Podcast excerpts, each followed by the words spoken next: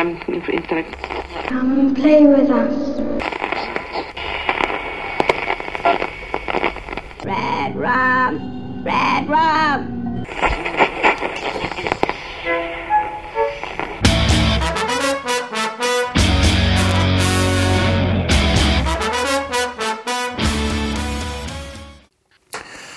Witam Was, kochani, bardzo serdecznie w 180. odcinku podcastu Radio Stephen King. Miniony rok upłynął nam między innymi pod hasłem książek o Kingu. Na naszym rynku wydano wtedy dwa tytuły. Oba omówiłem tutaj na bieżąco i stwierdziłem sobie, że warto przyjrzeć się też bliżej dwóm wcześniejszym książkom. Na dzisiaj planowałem wreszcie zmierzyć się do końca z pozycją Stephen King pod lupą, bo zwykle jakoś tak odbijam się od tej książki. Ale w rozmowie z chłopakami padł temat Teodoro Gomeza i jego książki Człowiek i Twórca. Książki, którą wielokrotnie oceniałem bardzo negatywnie i wychodziłem z założenia, że nie ma sensu robić o tym osobnego odcinka. Choć prawda jest taka, że gdyby usiąść z książką w ręku i złapać mikrofon i na żywca ją kartkować, to w zasadzie na każdej stronie znaleźlibyśmy jakiś fragment, który można by skomentować, poprawić albo zwyczajnie wyśmiać. I ja na początku tak właśnie bawiłem się, notując wiele rzeczy na bieżąco. Także obawiam się, czy moje gadanie za chwilę mm, nie będzie zbyt chaotyczne, ale Postaram się teraz to jakoś skrócić i ewentualnie wybrać co ważniejsze i ciekawsze rzeczy. Najpierw kilka zdań wprowadzenia. Książka Stephen King, Człowiek i Twórca, jest częścią serii biografii. Serii, której kilka pozycji ukazało się też na naszym rynku. Sam Teodoro Gomez tworzył je taśmowo na zamówienie E, I choćby tylko u nas pojawiły się jeszcze jego autorstwa Fryderyk Nietzsche, Człowiek i Twórca i J.R.R. Tolkien, Człowiek i Twórca. Oczywiście to jeszcze nie znaczy, że to są książki złe. E, ja wcześniej wielokrotnie mówiłem, że biografię powinni pisać fani, a nie ludzie zajmujący się tym zawodowo, taśmowo i na zlecenie. Ale choćby przykład ostatniej książki Lisy Rogak, ostatniej na naszym rynku, pokazuje, że można zrobić to dobrze, nawet jeśli zawodowo zajmuje się właśnie pisaniem biografii różnych ludzi. I od razu wyjaśniam, że Gomez tego dobrze nie zrobił. Ta książka jest zła. Ja sam osobiście zbieram wszystko, co tolkienowskie, ale tej jego biografii nie kupiłem i nie będę kupował. I rozumiem, dlaczego ludzie nie, niekoniecznie chcą sięgać po Gomeza. W przypadku Kinga ja chcę mieć wszystko, ale w przypadku Tolkiena na wszystkim mi nie zależy. Szczególnie, że Tolkiena nie znam na tyle, by wyłapać błędy i tylko niepotrzebnie kodowałbym sobie w głowie jakieś durne informacje. Zresztą do, no, no dokładnie to samo tyczy się właśnie tej książki o Kingu. Ja wiem, co w niej jest źle. Ja wyłapię większość głupot, ale jak ktoś nie siedzi w Kingu, to tylko niepotrzebnie sobie przyswoi stertę idiotyzmów, informacji koszmarnie źle opracowanych yy, lub rzeczy zwyczajnie zbędnych. Zresztą przeczytałem sobie opinie na temat jego pozostałych książek i one nie są zbyt dobre i pokrywają się raczej z tym, co sam sądzę na temat biografii Kinga. Poza Gomezem w tej serii pojawiły się też biografie napisane przez innych autorów. W Polsce w tej żółtej serii z tym żółtym napisem wydano m.in. biografię Alberta Camus czy Ernesta Hemingwaya. I to są już książki napisane przez innych pisarzy. No i ja nie czytałem tych książek, nie analizowałem jakoś specjalnie opinii na ich temat, ale z tego co przejrzałem tak po łebkach internet, to chyba są oceniane nieco lepiej. Czyli przykro mi to mówić, drodzy słuchacze, ale trafił nam się najgorszy kąsek. No i teraz może nieco bardziej szczegółowo przyjrzyjmy się tej książce. Po pierwsze, polskie wydanie. Nie bardzo wiem na jakiej zasadzie jest to zrobione, ale tutaj w treści książki są polskie wstawki. Nie wiem, czy to robota tłumaczącej Marii Mróz, czy wydawcy, bo przecież książka potem przechodzi jeszcze redakcję, ale mamy normalne wtrącenia dotyczące polskiej sytuacji, niewyróżnione w żaden sposób i nie opisane, kto jest ich autorem. Już we wstępie czytamy dajmy na to tu cytat. Zamieściliśmy komentarze do całej jego twórczości, niezależnie od tego, czy została przetłumaczona na język polski, czy nie. Koniec. Dzisiaj będę często mówił początek cytatu i koniec cytatu, bo dzisiaj będę bardzo dużo cytował. No i właśnie to zdanie, które tutaj przyto przytoczyłem, jest normalnie y, wciśnięte jako akapit w całym bloku tekstu. Liczba mnoga użyta w zdaniu, zarówno w tym zdaniu, jak i użyta w innych miejscach we wstępie, sugeruje, że jest to wprowadzenie od wydawcy. Ale już stronę dalej, we właściwej części książki czytamy. Najlepszym źródłem o dzieciństwie Stephena Kinga są jego powieści i opowiadania, wywiady, których ma zwyczaj sporo udzielać i jedyne dwie niebeletrystyczne książki, które napisał. Dance Macabre i Jak pisać pamiętnik rzemieślnika. Obie zostały wydane w Polsce, więc mogą się z nimi zapoznać także wielbiciele pisarza nieznający języka angielskiego. I tu koniec cytatu. I ponownie jest to normalnie wplecione w treść książki. E, a dokładnie jest to pierwsze zdanie otwierające biografię i, i brzmi dokładnie tak, jak je przytoczyłem. No i kto jest tego autorem? Gomez, tłumaczka, czy ktoś z wydawnictwa? Nie wiadomo. Nie ma przepisu o dopowiedzeniu przez kogokolwiek, a nie sądzę, by Gomez pisał książkę z myślą, że po siedmiu latach ktoś ją wyda w kraju nad Wisłą. Już na starcie zatem nasuwa się pytanie, gdzie jeszcze wydawca ingerował w treść? I kilka takich przykładów tutaj przytoczę, ale no ja nie jestem wszechwiedzący i nie mam pojęcia, czy, czy jestem w stanie wyłapać wszystko. Potrafię wyłapać tylko te oczywiste rzeczy. I to pierwsze zdanie daje nam też dość dobry obraz tego, jaka jest ta książka. Ja już o tym mówiłem recenzując biograficzny komiks Orbit, że istnieje kilka biografii z najniższego sortu, opierających się tylko na tych dwóch kingowych książkach. Co jest bez sensu już w samym założeniu, bo ani Dance Macabre, ani Jak pisać to nie są autobiografie, a książki, w których pojawia się kilka losowych anegdotek z życia pisarza. Gomez je po prostu przepisuje, odzierając z całego humoru i z całego uroku, którym okraszał je King. Po prostu podaje je jak suche fakty z życia, jak szalenie istotne informacje, a trzyma się to kupy jak... No nie trzyma się w ogóle. Kupy. I tak już na starcie mamy zlepek tak szalenie istotnych informacji jak mały Steve niosący cegłę i upuszczający ją sobie na nogę na skutek urządlenia pszczoły. Kolejny akapit o tym, jak opiekunka siada mu na twarzy i puszcza bąki. Potem dwa akapity o tym, że nie było co jeść i matka płakała. Dalej o tym, że zaczęła pracę. Potem, że King był chory i znów anegdotka tym razem o niedobrym lekarzu. No, to grało wszystko w jak pisać, gdzie King zaserwował nam cholernie dobry i cholernie dobrze napisany rozdział o swoim dzieciństwie, pełen anegdotek, żartów, skonstruowany tak, że czytelnik odpływał, odpływał i śmiał się. No śmiał się i odpływał. A tutaj mamy to przepisane w suchy, nudny sposób i podane w formie biografii. Podane niczym ciąg faktów biograficznych. I to nie jest dobre. E, to jest bardzo, bardzo dalekie od bycia dobrym. Do tego mamy tu trochę cytatów i każdy cytat jest oczywiście opisany e, i, i, tak na zmianę leci. Jak pisać Dance Macabre, jak pisać Dance Macabre, jak pisać i tak dalej, nie? Ale bloki tekstu, które znajdują się pomiędzy tymi cytatami, e, no to też są informacje z jak pisać i Dance Macabre. Tylko nie zacytowane, a przepisane na nowo. No, absurd, no. Co więcej, choć sam tekst jest zlepkiem pourywanych historyjek, co jakiś czas mamy akapit wyróżniony, taki na ciemnym tle, kompletnie oderwany od tekstu.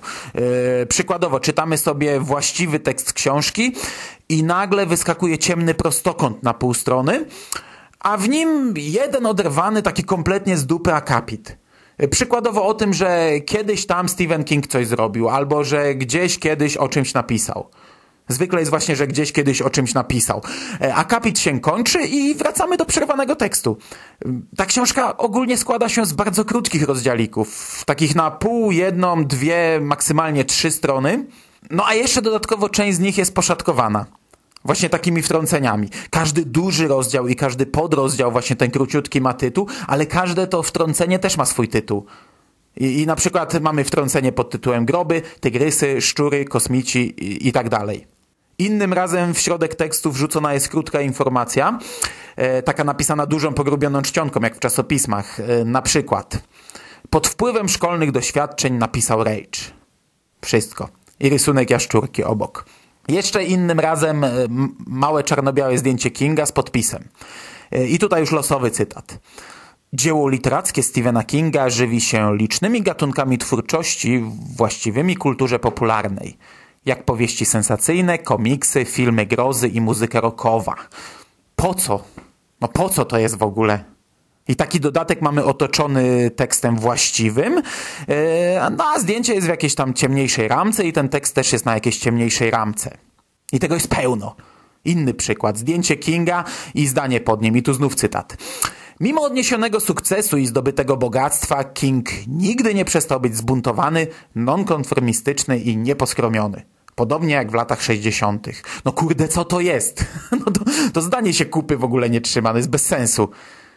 I ja bym mógł wytykać każdy z nich. Mógłbym wytykać tutaj tyle błędów i każdy z nich cytować. Ale po co? Chyba już mniej więcej nakreśliłem, co mi nie leży pod tym konkretnym kątem. E, no to dalej. E, do tego jest to napisane momentami tak, jakby robił to właśnie domorosły pisarzyna mający znikome pojęcie, co robić z poznanymi literkami i poznanymi słowami. E, przykładowo Gomez zwykle podaje źródło w nawiasie, właśnie po skończonym cytacie, ale czasami układa z tego całe zdanie i pisze, że tego i tego roku King udzielił wywiadu dla tego i tego magazynu, w którym powiedział to, to i to i tutaj wypowiedź. Innym razem, e, i to jest chyba najlepszy przykład tego, co chcę w tej chwili przekazać.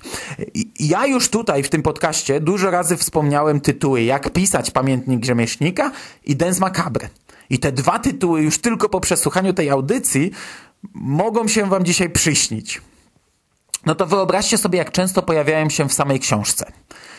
Dochodzimy natomiast do strony 54. Rozpoczynamy nowy akapit i czytamy. Tu znów cytat. W pamiętniku rzemieślnika, jak brzmi podtytuł jego autobiografii, jak pisać, ujawnia niektóre z najgorszych chwil w swoim życiu. No ja się pytam, czy tego do jasnej cholery nikt nie redagował przed drukiem? No to jest, to ja tak pisałem wypracowania na polskim w podstawówce. Realizując swój niecny plan powiększenia objętości tekstu każdym możliwym kosztem. Robiąc to w tak właśnie tani sposób. No i pomijam już fakt, a w zasadzie nie pomijam, skoro o tym wspominam, że jak pisać nie jest autobiografią, e, choć to jest naprawdę detal w tym momencie, no to, e, no, no, no ja nie wiem, no, czy, czy, czy, czy wydawca i, i autor bierze czytelników za idiotów? Dalej, dalej, idziemy dalej. Cztery strony dalej. Strona 58. Cytat. Yy, tam wyrwane w środku zdania. Wydanego pod tytułem On Writing i w nawiasie do, do, dopisek. W Polsce książka wyszła pod tytułem Jak pisać pamiętnik rzemieślnika. No tak, bo przez cztery strony czytelnik zapomniał, jaki jest polski tytuł, jak pisać. Poza tym samo wtrącenie znów jest w treści książki i nie wiadomo, kto dodaje te informacje. Wydawca, tłumaczka, czy może sam autor.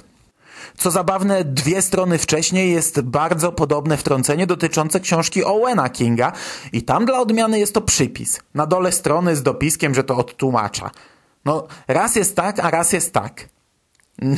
Serio, zastanawiam się i, i to poważnie, no ta książka ta książka nie mogła przejść żadnej korekty i żadnej redakcji. To jest po prostu niemożliwe.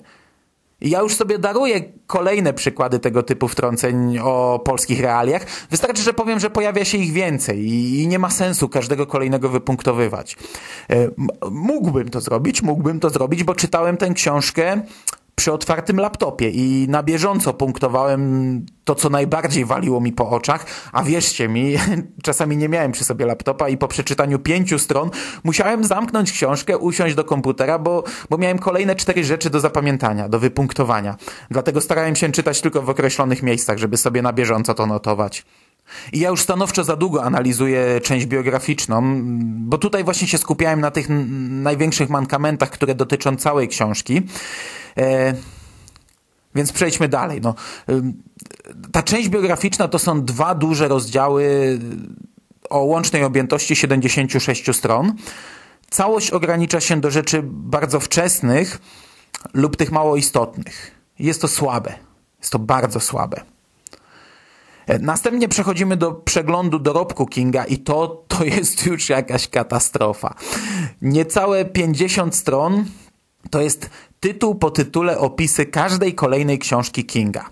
Jest to zrobione na poziomie starych stron internetowych z przełomu wieków. Kiedy to ludzie tłumaczyli opisy książek czy filmów, których nie czytali i nie oglądali. Przez co nie zawsze wychodziło to dobrze. Jeśli chciałbym wskazywać tutaj konkretne błędy, no to musiałbym wam przeczytać każdy opis, bo każdy opis jest zrobiony koszmarnie. I na przykładzie każdego widać, że Gomez nie zna tych utworów, a jedynie przerabia jakieś opisy znalezione gdzieś, nie wiem gdzie. Tak naprawdę czasem brzmią one jakby autor tłumaczył je z języka, który nie za dobrze zna, który zna na bardzo słabym poziomie, co biorąc pod uwagę narodowość autora nie jest wcale tak znowu nieprawdopodobne do tego jeszcze dochodzi ilość błędów merytorycznych, no a, a, ta, a ta ilość jest ogromna. Do tego przy zbiorach opisuje każde opowiadanie i robi to na przykład tak. Cytuję. O dziadku, wnuczku i koniu. Koniec cytatu. To jest cały opis opowiadania. No ciekawe, czy wiecie którego. Albo kolejny cytat. Sadystyczny dostawca mleka wchodzi do pewnego domu. Koniec cytatu. No, albo, dobra, no skoro już się zacząłem bawić, to trochę więcej. Już tytułami. Tratwa. Y, będę mówił tytuł i, i opis. Tratwa.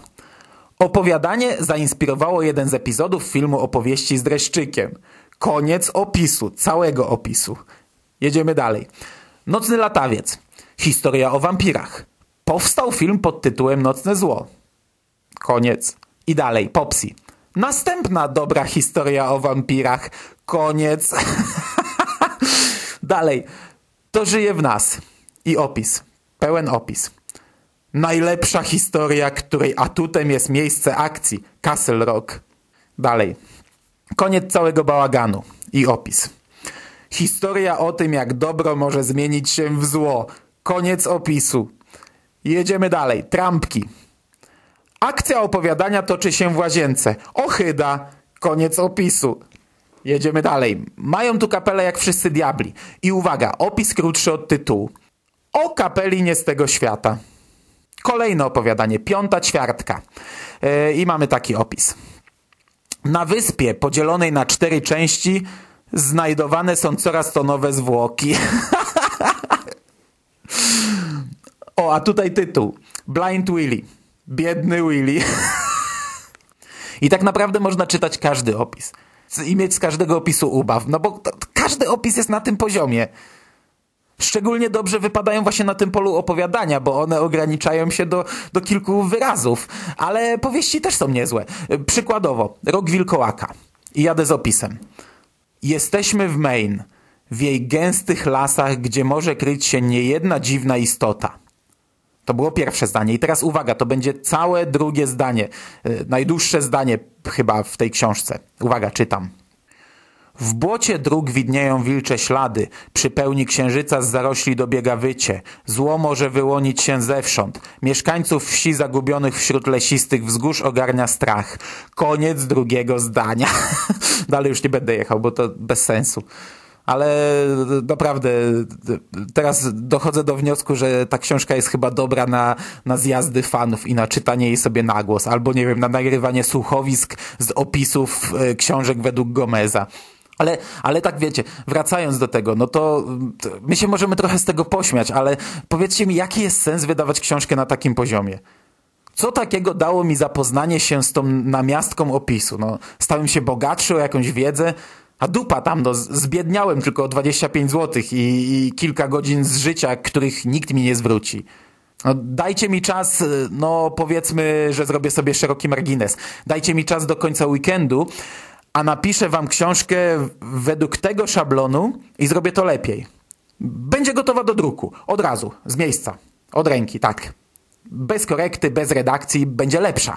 Problem w tym, że naprawdę nie chciałbym się podpisywać pod czymś takim i czegoś takiego wydawać. Bo nawet gdyby te opisy były na najwyższym poziomie, to do jasnej cholery pokiego grzyba nam książka z opisami książek. Ludzie krytykowali Ziembińskiego, że jego sprzedawca strachu ogranicza się do kolejnych opisów, krótkich streszczeń, jego subiektywnej opinii i zestawu ciekawostek z Wikipedii. Okej, okay, ale to jest nieporównywalnie więcej niż serwuje nam Gomez. Serio, każdy może napisać taką książkę, jaką zrobił Gomez. Każdy. Aby napisać taką książkę jak Ziembiński, trzeba przynajmniej obejrzeć te filmy i wyrobić sobie swoje zdanie na ich temat. No trzeba mieć jakąś własną swoją opinię. A według standardów Gomeza to jest rzecz zbędna. No i właśnie filmów dotyczy kolejny rozdział w tej książce i to jest w zasadzie powtórka z rozrywki. Mógłbym powtórzyć wszystko to, co mówiłem przez ostatnie tam, nie wiem, 5-10 minut. W skrócie dostajemy kolejne 45 stron identycznych opisów. Z tą różnicą, że teraz są to opisy filmów. Czyli dochodzi jeszcze lista płac i dochodzi jakiś tam plakacik, czyli jeszcze bardziej się miejsce wypełnia takimi właśnie nieistotnymi rzeczami. Tutaj gdzieś odstęp, y, dwa entery pomiędzy listą płac a opisem, kolejne entery i tak dalej. Jedna rzecz, która rzuciła mi się w oczy z takich tam zabawniejszych, no to lista Cameo Kinga, a na niej serial z Archiwum X. Można, można. A jakie jest wyjaśnienie? A no takie. King pojawił się w making of odcinka Chinga. Nie mam więcej pytań. E, podsumowując tę część książki, łącznie na 183 strony całej biografii, połowę stanowią opisy. E, natomiast ostatnie 20 stron to jest spis wszystkich filmów e, od myślników. I nieważne, że taki spis, że taka lista była już w spisie treści, no i taka lista była też wzbogacona o te krótkie opisy w, w, chwilę wcześniej, no we wcześniejszym rozdziale. Tutaj mamy taką listę po raz trzeci. A dalej spis wszystkich książek. No i dokładnie te same zarzuty, co przy filmach mogę teraz wymienić, więc no. Dalej chronologia, czyli takie skrótowe kalendarium na 8 stron. Co ciekawe, te wszystkie, te wszystkie spisy, te wszystkie opisy i to kalendarium jest uaktualnione przez wydawcę. Uaktualnione o kolejne 8 lat, o kolejne 7 lat. Gomez wydał książkę w 2001 roku, Muza wypuściła ją w Polsce w 2008 i uaktualnili ją czasem informując o tym, że to jest ich sprawka, a czasem nie informując. No to, taki standardzik wydawniczy. Ostatnie trzy strony to są objaśnienia, czyli opisy kilku miast i miejsc. I to jest koniec. Koniec tego koszmaru. I może na, na koniec tego podcastu, dla rozluźnienia, przeczytam wam jeszcze opis zaserwowany przez wydawnictwo Muza. Celowo nie czytałem tego na początku, by najpierw zarysować wam prawdziwy obraz tego, co czeka na nas na kartkach tego dzieła. No to jedziemy. Książka Stephen King, Człowiek i Twórca to wyczerpujący przewodnik, który pomaga nam zrozumieć życie i twórczość autora tak fascynujących i niepokojących dzieł jak To, Lśnienie czy Mroczna Wieża. Czytelnik będzie mógł odkryć skrywane sekrety pisarza i prześledzić jego drogę twórczą i osobiste doświadczenia. Na stronach tej książki można znaleźć biografię Stephena Kinga, klucze do interpretacji jego dzieł, bibliografię i omówienie wszystkich jego utworów, kompletną filmografię, chronologię życia autora na tle jego czasów. No najbardziej fascynują mnie te skrywane sekrety pisarza, które pochodzą z jego dwóch książek i te klucze do interpretacji jego dzieł. No, trzeba mieć fantazję, dziadku. I czas już kończyć ten monolog. Na koniec moja ocena. I to jest dość zabawne, bo ja tę książkę oceniam niżej niż przy pierwszym czytaniu. Oceniam ją gorzej niż gdy poznawałem ją za pierwszym razem. Tym razem czytało mi się ją bardzo źle i męczyła mnie ona strasznie, a zabawne jest to, że za pierwszym razem dałem jej ocenę 0 na 10.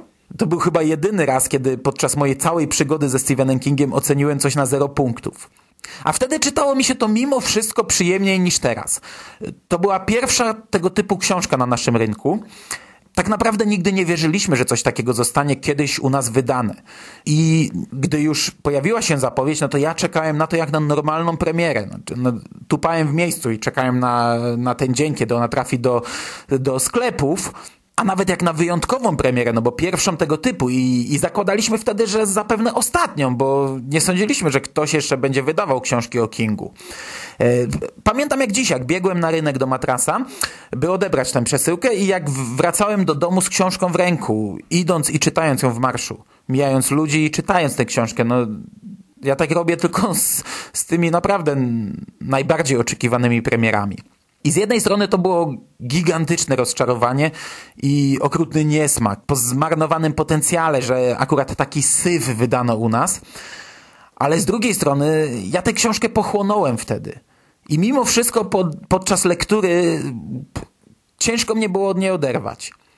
Oczywiście potem ostatecznie oceniłem ją obiektywnie, bo ten badziew nie zasługuje na wyższą ocenę, ale przynajmniej potrafiłem się do niej przykuć i przeczytać ją jednym tchem. Tym razem już nie poszło mi tak gładko. No naprawdę musiałem się zmuszać, żeby ją przeczytać. Czyli jedyna rzecz, jedyna rzecz, która przy pierwszym podejściu teoretycznie mogła jakoś delikatnie popchnąć tę ocenę w górę, no przepadła. Nie ma jej. Dupa blada. Dawno nie używałem tego zwrotu, ale tutaj pozwolę sobie zniżyć się do poziomu omawianego utworu i zakończę dzisiejszy wywód ostrzeżeniem. Omijać szerokim łukiem i nie tykać nawet gównem na kiju. Do usłyszenia za tydzień.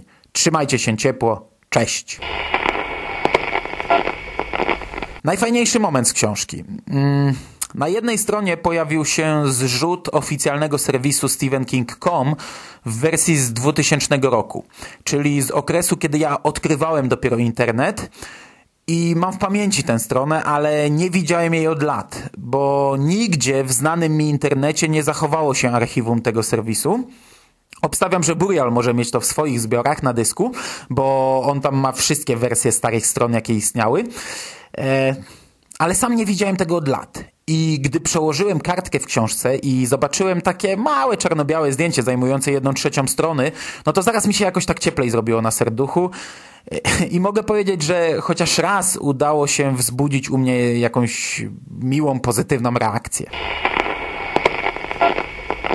Taka ciekawostka. Na 56 stronie mamy akapit o, o, rodzinie Kinga. E, czytamy takie zdanie.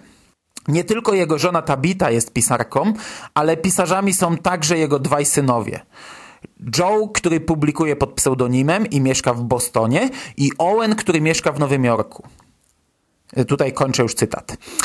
I ten fragment pokazuje, jak duża i jak wkurzająca jest ingerencja wydawcy w ten tekst. No bo z pozoru jest to zwyczajna informacja, której dzisiejszy czytelnik nie poświęci nawet pięciu sekund uwagi, bo w końcu to jest kolejny fakt powszechnie znany, ale tego nie mógł napisać Teodoro Gomez. Ta biografia została wydana w 2001 roku, a Joe Hill wydał swoją pierwszą powieść w 2005. I okej, okay, on wcześniej wydawał jakieś tam opowiadania, więc teoretycznie można uznać, że ta informacja mogła znaleźć się w książce, ale o tym, że Joe Hill to tak naprawdę jest Joseph Hillstrom King, czyli syn Stephena Kinga, świat dowiedział się dopiero w 2006 roku, już po wydaniu jego pierwszej książki, jego pierwszego zbioru. Więc Gomez nie mógł zamieścić tej informacji, więc to jest kolejna ukryta wstawka wydawcy. A ile takich rzeczy tutaj się jeszcze znajduje, no to jest niewiadoma, bo tego normalny czytelnik też by nie wychwycił. E, strasznie jest to wkurzające. Nie, żeby usunięcie tych wstawek poprawiło jakoś poziom tej książki, ale kurde, no jak czytam Gomeza, to chcę czytać Gomeza. I na koniec jeszcze cytacik. Strona 60. Wydajność pisarska Kinga w ostatnich latach była tak niewiarygodnie duża, że podejrzewano go o korzystanie z pomocy murzynów. I to jest rzecz niewiarygodna. Ja sam używam ostrego języka. Nie stronię od żartów na tle rasowych. Nie mam żadnych oporów, by użyć słowo murzyn w tym kontekście jako synonim robola ale cholera, no jeśli używam tego typu języka, to robię to prywatnie, w konkretnym towarzystwie, a nie na kartkach książki. To jest dla mnie całkowicie niepojęte, no to jest dla mnie coś... Pff. Jak takie coś mogło przejść redakcję? To jest tak mocne zdanie, że nawet nie rozumiem w jakim celu ktoś użył tego języka jeszcze zanim książka trafiła lub nie trafiła do korekty czy redakcji. No To zdanie pokazuje najdobitniej, z jak rynsztokowym poziomem mamy tutaj do czynienia, jak niski, jak, jak rynsztokowy poziom prezentuje ta książka, zaserwowana nam przez wydawnictwo Muza S.A. Jeszcze raz podkreślam, no to jest dla mnie niepojęte.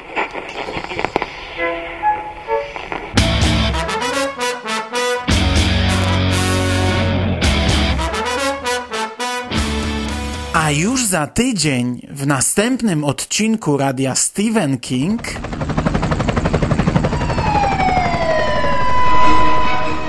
I standardowo zaczynamy od książek. W tym miesiącu pojawiła się zapowiedź Stephen King zdobył kolejną nagrodę. A filmy zaczynamy od dość, no, dziwnej informacji. Kończymy blok wydarzeń książkowych, a blok komiksowy